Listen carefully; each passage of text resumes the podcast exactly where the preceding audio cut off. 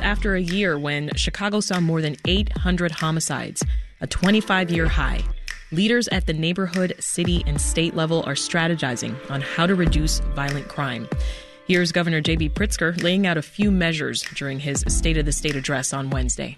Smart investments in frontline personnel, in protecting witnesses, in community renewal, in mental health, in economic opportunities, and in solving crimes are the best ways to reduce violence on our streets. Meanwhile, Mayor Lori Lightfoot wants the feds to target illegal gun trafficking, a moratorium on electronic monitoring for violent offenders, and she wants to go after assets held by gangs. Some of the ideas out there, they have to do with our criminal justice system. Others with the community. Hannah Love studies what works to reduce violent crimes in U.S. cities. She's an associate researcher with the Brookings Institution, and she joins us now. Hi, Hannah. Welcome to Reset. Hi, thank you for having me. Hannah, you really focused your research on the relationship between violence and place or community uh, along four dimensions. Can you tell us about those four dimensions? Sure. Um, first, I think it's kind of important to establish the trends between violence and place. And so, as you mentioned at the start of the program, every single city has seen a, a, huge increase in homicides, particularly gun homicides. As you mentioned, Chicago especially is is seeing that large increase. But what's happening really is that the increases are happening within communities where violence was previously already concentrated.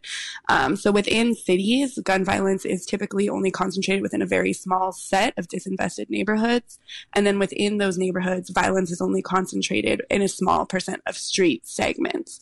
So the four things that I wrote about were really looking at small micro level interventions to target gun violences in the streets that they're most likely uh, to occur. So what does that relationship look like, actually look like day to day? Yeah. Um, so day to day, it really looks like the vast majority of gun violence occurs in a in a small number of places. So in New York City, for example, 1% of streets account for a quarter of all crimes in the city, and 5% of streets account for half of the crimes in the city.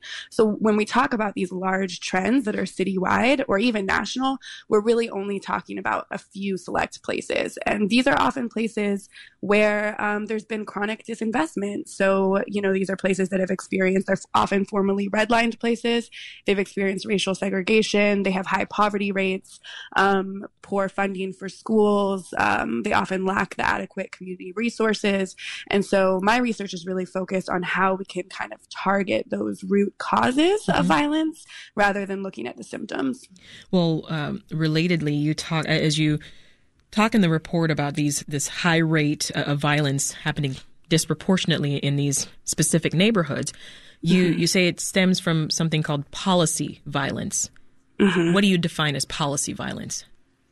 So, policy violence is actually referring to a lot of the things that led to violence in the first place. So, this is when we saw highways cutting through Black communities predominantly and really kind of disrupting the economic life and commercial corridors that existed in a lot of neighborhoods in the 1960s. Policy violence is where we see um, the most common thing being funded within these neighborhoods being police rather than actual community based institutions. So policy violence is all of the choices um, that were that led to the disparities, disparities in violent crime that we see now. And so there are also studies that are showing um, that the very same places that were red lines um, back in the 60s uh, are the very same places where there's higher rates of gun violence now. Mm-hmm. So there's a direct there's a direct correlation between what I call policy violence and uh, actual violence.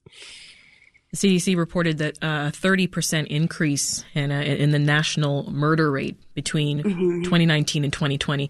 What were some theories uh, of why that number rose that year? Mm-hmm.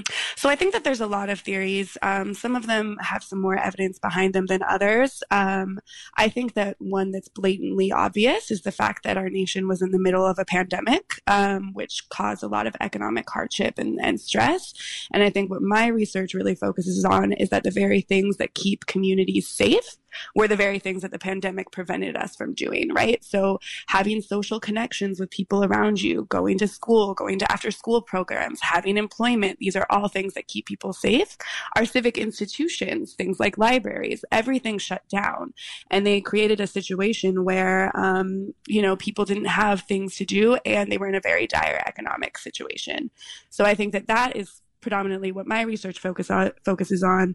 There are some people that are blaming, you know, you'll hear people blaming the defund the police movement, but that actually doesn't have any uh, weight behind it because most cities do not actually defund the police. Um, so there's a lot of theories being out there, yeah. um, but I think that what I mean, one thing that I try to point to is that the increases that goes back to my connection to place, the increases in violence are occurring within those very same neighborhoods that they were already happening. So it's not like we're seeing violence distributed throughout cities at a larger scale, which you would imagine would happen if, say, a citywide defunding the police or citywide protests against police, you would see you would assume mm-hmm. that violent crime would disperse um, in larger geographic areas, and it's really not. It's just becoming worse in those areas where it was already concentrated. So that thirty percent increase, that that number, that statistic doesn't tell the whole story.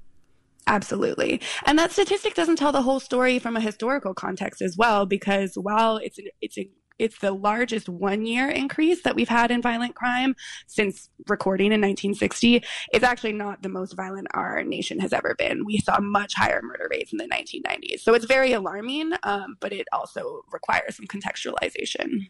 So when we think about a city like Chicago, Hannah, that has highly racially and socioeconomically segregated neighborhoods. Mm-hmm. What kind of solutions work best?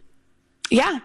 So there is a huge evidence base that um, that are showing the value of investing in communities. So certain strategies such as um, increasing the amount of green space in a neighborhood, improving the quality of housing, adding street lighting, investing in after school programs, and increasing the neighborhood the number of neighborhood organizations can meaningfully reduce violence. Um, so there are a few randomized controlled trial studies outside of Philadelphia or within Philadelphia, which also um, struggles with segregation as well, that found that just by transforming vacant lots in high crime neighborhoods, they were able to reduce violence by 29%.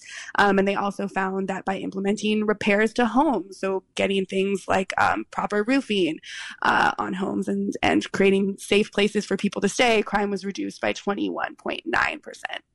So there's a huge evidence base that you can really focus on community level improvements, and that will have as significant of an amount in decreasing violent crime than more punitive interventions. This is Reset. I'm Sasha Ann Simons, and we are talking with Brookings Institution researcher Hannah Love about how investing in place can reduce violence in a community. Coming up on the program, we'll visit a haven for ski jumpers. It's hidden right here in the Chicago suburbs, so stay tuned for that. Um, Hannah, talk more about how policymakers could use this information to come up with ordinances or legislation that would effectively combat violence and crimes. Mm-hmm.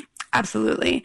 Um, so we're already seeing this happen in a few cities across the nation. So Indianapolis, for instance, their city council just voted to revamp how they distribute their community justice grants to focus actually on prioritizing funding in the highest crime neighborhoods to fund community based organizations to give job training, mentoring, and housing programs. So they actually reallocated their funding sources and they prioritized more dollars to those neighborhoods that have the highest crime rates. And they're really doing this as part of an equity move rather than distributing resources equally. They're saying, no, we need to shift from punitive interventions into more community based ones, and the money needs to go where the crime is the highest. Um, we also see cities like Philadelphia doing this, dedicating their criminal justice funding into community-based nonprofits to actually address um, to address violence in a in a root cause way. And so I think that that is probably one of the most important things that cities can do is kind of transition those dollars that typically go to these more reactive individual level punitive interventions into ones that are really more focused on the community level. It's, it's a shift in mindset and it's a shift uh, in funding resources. Mm-hmm. talk about some ways that um, the cities have tried to combat violence uh, that really haven't worked. What's mm. what's this broken windows theory for instance? Yeah Yep. So broken windows is almost the antithesis of the kind of interventions that we're talking about right now. So broken windows is the idea that if you're in a high crime neighborhood, one small low level um, crime will lead to other ones. And so therefore you need to police low level offenses. You need to police things like vagrancy, loitering, um, all things that are pretty relatively minor. You need to police them to the toughest extent because that will deter more crime. Um, and that's been largely debunked and has actually led to untold harms in communities because I think that one thing that we need to recognize is that the fabric of community life is disrupted when people are removed from their communities through incarceration and through jails. Um, so, broken windows is a failed policy in terms of kind of addressing these place based drivers. So are things like stop and frisk. I mean, that's now deemed unconstitutional, but stop mm-hmm. and frisk kind of was the same idea. It's that you target people in high crime neighborhoods and you try to deter crime. And what ended up actually happening is there's a lot of research now that shows that youth, particularly young uh, men and women of color, who were stopped now um, were more likely to have dropped out of school and are more likely mm-hmm. to have mm-hmm. distrust of the police. So these more punitive interventions really actually cause more harm. Why does it take so long for folks to realize that those approaches are largely ineffective? Mm, I think it's because uh, we live in a very individualistic society, so it makes a lot of sense for people to focus on the individual perpetrator of a crime rather than looking at the neighborhood conditions. I think that it's it really is a mindset shift. We think that we can rely on the criminal justice system to target individual people, and we don't want to look at the root causes because a lot of times fixing the root causes is slower. Mm-hmm. Um, but in reality it's also it's more cost effective and it leads to better outcomes and economic outcomes community life outcomes. It's really a more holistic way to look at safety. I believe you touched on this before but you, you did cite in in the report more than a few studies that found that improvements to public areas so the green spaces the parks that mm-hmm. also helps to drop the violence rate in those areas. Can you explain why exactly? You know that is a good question. I think that a lot of the times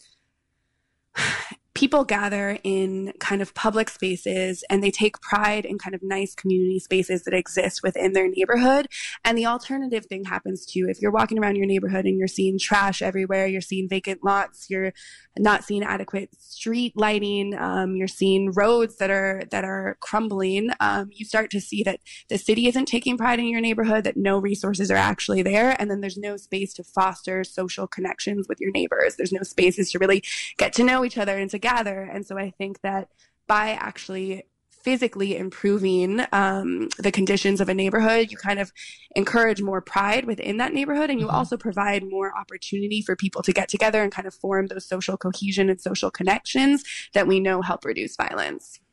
And, and as we think of solutions to to fighting these high rates of violence, Hannah, do you think gun control laws have a place in this effort? Absolutely, I do think that as well. Um, but I think that you know, there have always been guns. Obviously, we saw gun purchases rise during the pandemic. Right. Um, but I think that it's going to take really this holistic approach. Gun gun control laws definitely have their place, but absent other more uh, holistic investments within community, it's it's slapping a band-aid onto a larger problem.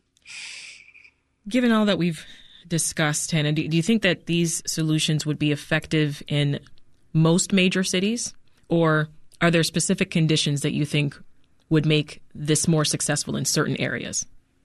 Um, absolutely. I think that the, these kind of interventions are successful in most cities from every, so from the research perspective, in every urban and non urban setting in which place based interventions have been studied, they have been effective. And so I think that we're really seeing here, whether or not you live in a rural town, in a suburban community, in an urban neighborhood, it's really these kind of holistic community indicators of well-being that reduce violence. Hannah Love is an associate researcher with the Brookings Institution. Hannah, thanks for breaking that down. Rick, thank you so much for having me. Thanks for listening. I'm Sasha Ann Simons. We've got more for you on the podcast, WBEZ's Reset, wherever you listen.